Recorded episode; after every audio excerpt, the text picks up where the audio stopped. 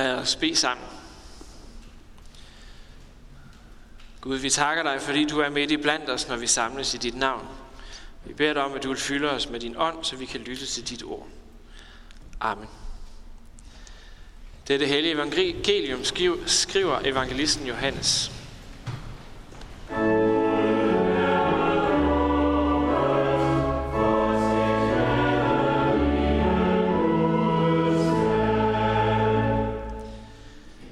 Jesus sagde, en kort tid, så ser I mig ikke længere. Og er der en kort tid, så skal I se mig. Der sagde nogle af hans disciple til hinanden, hvad er meningen med det, han siger til os? En kort tid, så ser I mig ikke, og er der en kort tid, så skal I se mig. Og jeg går til faderen. De sagde altså, hvad mener han med at sige en kort tid? Vi forstår ikke, hvad han taler om.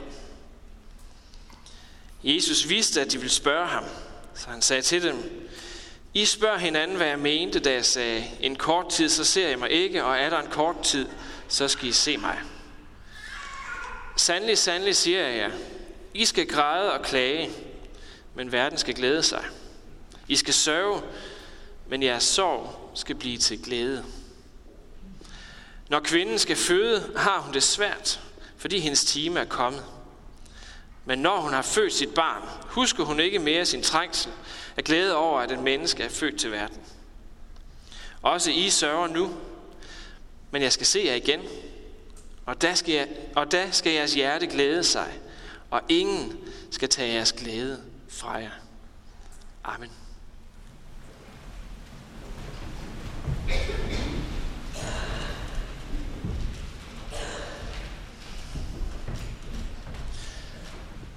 Håber, det er mindre nu, end da jeg startede som præst. Men i hvert fald, da jeg startede, så havde jeg ofte sådan et, et smil på læben. Sådan følte jeg det i hvert fald selv, som jeg sådan havde lidt svært ved at tørre af igen. Fordi man skulle jo gerne sådan møde folk på en god måde, og man skulle jo gerne vise noget positivt, nu man sådan er ja, kirkens repræsentant, eller ansigtet udadtil, eller hvad man nu skal kalde det. Så når jeg mødte folk på gaden, så, så kom der sådan et smil frem. Det gør der måske stadigvæk på, på, i en eller anden grad, men det var sådan, i uanset hvilken sammenhæng jeg var i, så kom det der smil. Og efterhånden, som tiden gik, ja, så synes jeg, det blev sådan lidt plastikagtigt. Sådan lidt påtaget måske. Det var det nok i virkeligheden også. At man altid sådan skal smile, når man møder andre mennesker. Folk, man ikke har mødt før. Hvem det nu kan være. Og jeg tror, jeg tænkte, og sådan kan vi nok alle sammen tænke af og til, at vi, skulle, vi skal jo vise kirken fra sin bedste side. Vi skal vise kirken på en måde, så det er positivt. Så mennesker bliver draget af det. Så de måske kommer. Vi skal lave det her store arrangement, så folk kan se, hvor fantastisk kirken kan stille tingene op. Vi skal altid være positive, når vi møder mennesker. Det er ikke, fordi der er noget galt i det. Men jeg tror bare, at sandheden er bredere end det. For sagen er, at vi mennesker, vi kan ikke altid gå rundt sådan og smile med sådan et eller andet påtaget smil. Eller vi kan godt tage, lave et påtaget smil, men ikke et ægte et. For sådan er livet sådan set ikke for nogen af os, tror jeg. Nogle gange så bliver vi mennesker ramt af sygdom, af mismod, af tragedier i vores liv.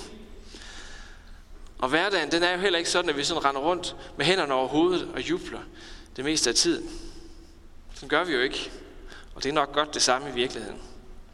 Vores liv, det rummer både sorg og smerte. Og derfor så må vi mennesker være til stede i begge dele. Både det, der er mørkt og det, der er lyst i vores liv. I hvert fald, hvis det skal være sundt. Så tror jeg, at vi lever vores liv, vores liv usundt. Og sandheden er, tror jeg, at der hvor mennesker for alvor sådan finder troen og kirken attraktiv, det er ikke når de får et glansbillede af det hele. Det er ikke når de får et påklistret smil. Det er når troen udspiller sig i alt i vores liv. Det er når troen er med både i det positive og i det negative. Det er når det ligesom kan fylde det hele, og når mennesker kan få lov til at se vores tro midt i det hele. Jeg kendte engang en fyr, som fortalte om ham og hans kones forhold til deres nabo, nabopar. De var sådan et ret aktivt kirkeligt par, der ikke sådan øh, pakkede tingene ind. De levede med deres tro uden på tøjet, kan man sige. Og for andre kunne de måske godt se ud, som om de sådan havde styr på det hele. De vidste nok, hvad der var op og ned på tingene. Og kom de ud for problemer, ja, så skulle de nok forklare dem hurtigt. Men på et tidspunkt, så siger konen til nabokonen, ej, hvor er det bare hårdt for tiden med vores børn. Nej, hvor er det bare hårdt for tiden med vores børn. Og nabokonen sagde, ja, det kender jeg godt. Men det øjeblik, så blev det attraktivt for nabokonen at høre om deres tro. I det øjeblik, hvor det ramte nabokonens liv, hele hendes liv, så kunne det lige pludselig give mening for hende, det der med tro. Og alligevel, så møder vi altså Jesus i dag, hvor han taler om, at vi skal glæde os. Og han går endda skridtet videre end det. Han siger faktisk, at den glæde, som vi kan få af ham, i den er der ingen, der nogensinde skal kunne tage fra os. Den er der ingen, der kan tage fra os. Den glæde skal vi med andre ord have i hele vores liv, altid. Så hvordan kan det nu hænge sammen? Skal vi så alligevel finde det der plastiksmil frem, så det i hvert fald i det mindste ser ud til, at vi glæder os hele tiden? Eller hvordan er det, det hænger sammen? Se, beretningen finder sted skal torsdag aften, hvor Jesus sidder og fejrer påskemåltidet sammen med sine disciple. Det er aftenen før, at Jesus bliver taget til fange og bliver dræbt. Og det er det, Jesus forsøger at forklare dem her. Jesus giver dem en lille profeti, kan man sige, om de, de ting, der skal ske de næste dage. Lige om lidt, siger han, om en kort tid, så skal I ikke se mig mere, for jeg, for jeg er blevet taget fra jer. Jeg skal slås ihjel. Men så går der også kun en kort tid igen. Og så skal vi ses. Så står jeg op for de døde. Så kommer jeg tilbage. Og når jeg kommer tilbage, siger han, så er det altså, at de skal få den her glæde. Den her glæde, som ingen kan tage fra disciplene. Den her glæde, som på en eller anden måde er fuldkommen. Og Jesus taler selvfølgelig om sin død og sin opstandelse. Det, der skulle foregå i de her dage lige efter. Og det billede, Jesus bruger på at forklare, hvad det er, der skal ske, når han skal dø og han skal opstå igen. Og det, som disciplene de så får lov til at opleve igennem det hele, kan man sige. Det billede, han bruger, det er et billede af en kvinde, der skal føde. Det billede, han bruger, er, er en fødsel. Så Jesus kunne jo have brugt et billede af en sygdom, eller en eller anden anden trængsel, hvor man kan sige, jamen det blev dårligt i et stykke tid. I et stykke tid, der havde vi det svært. Men så blev det bedre igen, og så kom vi tilbage til normalen. Der var en tid, hvor der var trængsel.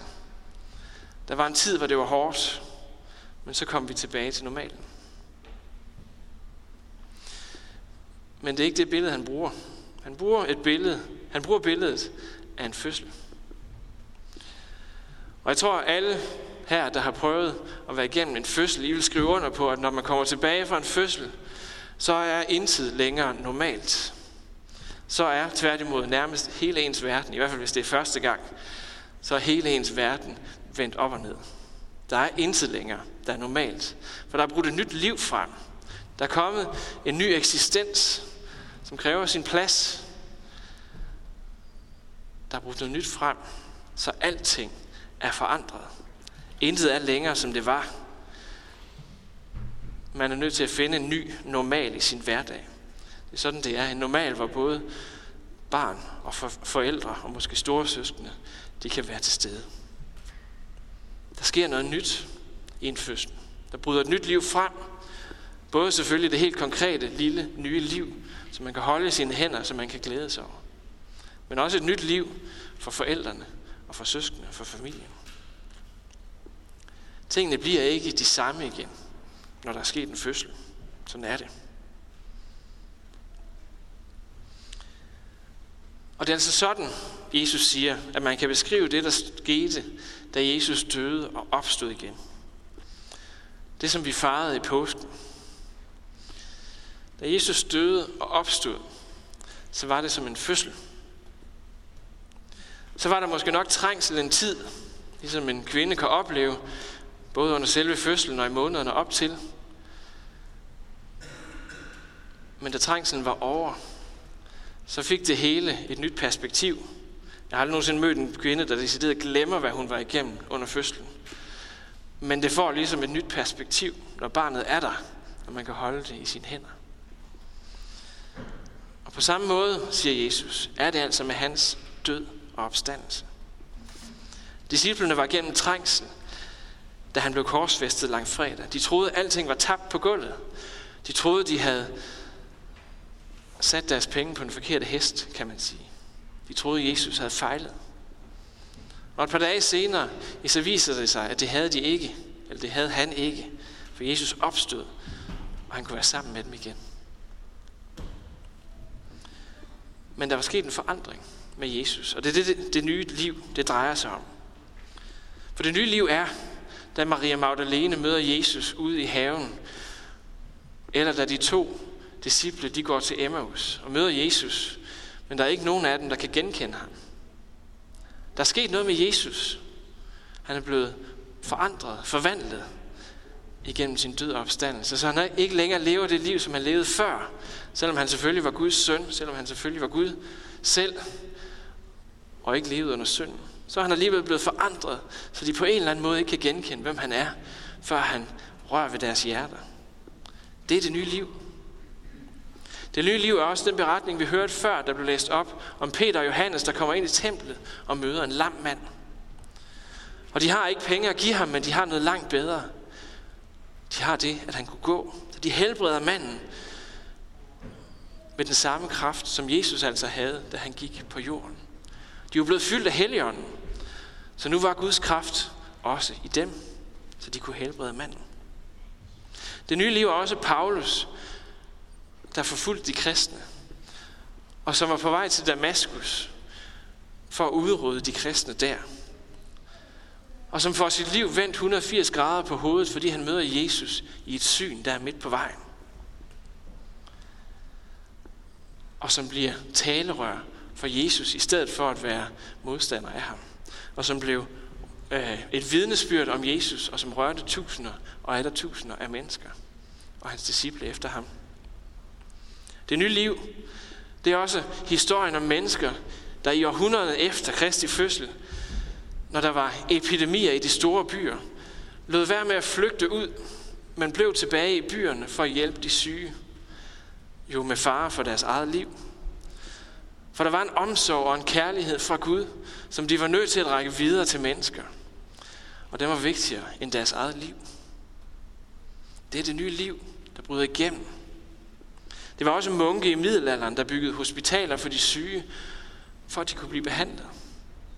Det var gode kristne mænd og kvinder her hjemme i Danmark i, i slutningen af 1800-tallet, begyndelsen af 1900-tallet, som begyndte at bygge omsorgshjem for de gamle, som byggede forsorgshjem for de hjemløse, som byggede øh, afvendingssteder for misbrugere osv. osv. osv. Fordi der var mennesker, der ikke havde et værdigt liv, men som skulle have det. Det er det nye liv, der bryder igennem. Det nye liv bryder også igennem nu. Mest synligt i den vækkelse, som, som sker i de her år blandt øh, flygtninge i vores land. En vækkelse, som sætter mennesker i frihed. Mennesker, der er flygtet fra krig. Mennesker, der er flygtet fra forfølgelse. Men som nu altså oplever Guds kærlighed i deres liv. Med Jesu opstandelse bryder Guds rige frem i den her verden. Det nye liv, som Gud har til enhver, der tror på ham, det bryder frem fra opstandelsens morgen, og vi kan fordele i det. Ikke bare en gang, når Jesus kommer igen, men faktisk, ja, nu.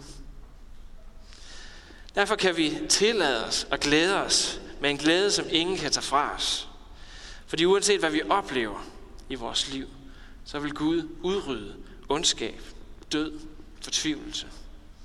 Nu eller i evigheden. Så det betyder jo ikke, at vores liv fra nu af bare bliver perfekte og lige som vi altid havde ønsket det. Det betyder heller ikke, at vi så kan undgå modgang eller sygdom eller død. Det betyder heller ikke, at vi skal være jubelidioter, der går med armene over hovedet og et påklistret smil, for at det i det mindste kan se ud til, at vi er glade eller har det godt. Men i vores uperfekte liv, der kan Gud bruge os som talerør for sit opstandelsesliv.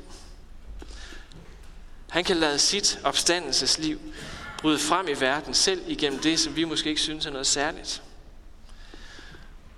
Og vi må få drøb af evigheden fra Gud ind i de liv, som vi lever allerede nu. Ikke bare når alting går godt, men faktisk måske særligt, når vi kan sige det modsatte. Når tingene kører skævt, når vi ikke synes, at alting var, som det burde have været. Og det betyder, at nu lever vi, når vi tror på ham, ikke blot her, i den her verden, men vi lever også hos Gud. Amen.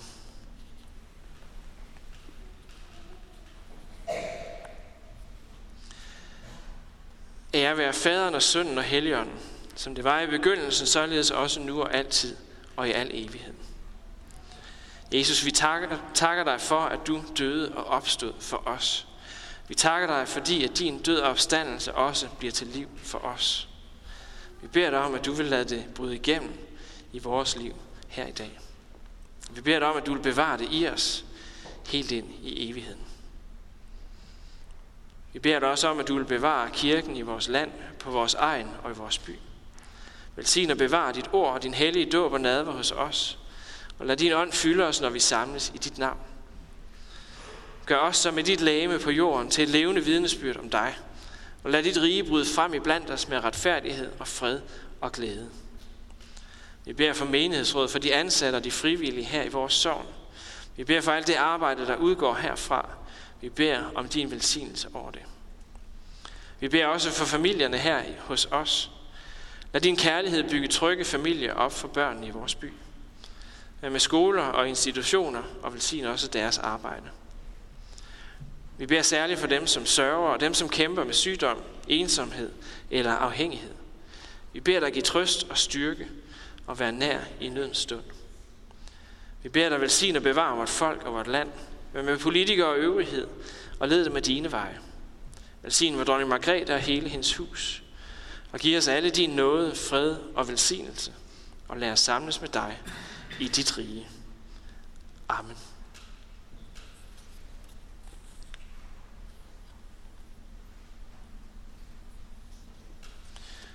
Så skal jeg bekendtgøre, at på fredag, stor bededag, der er der skriftemål kl. 9.40 og gudstjeneste kl. 10, og det er ved Bo Knudsen. Næste søndag, den 19. i 5. der er der gudstjeneste kl. 8.30 og kl. 10, og det er ligeledes ved Bo. Så skal jeg lave en foromtale om Aarhus-koncert den 21. maj, altså i den næstfølgende uge, om tirsdagen. Der er Aarhus-koncert med Christian Marius Andersen, og det er kl. 19 her i kirken. I dag er der indsamling til Herning Sovns menighedspleje. Og umiddelbart efterfølgende af gudstjenesten her, så er der kirkekaffe, og det er over i Betania. Lad os rejse os og med posten tilønske hinanden. Hvor Herre Jesu Kristi nåde, Guds kærlighed og Helligåndens fællesskab være med os alle. Amen.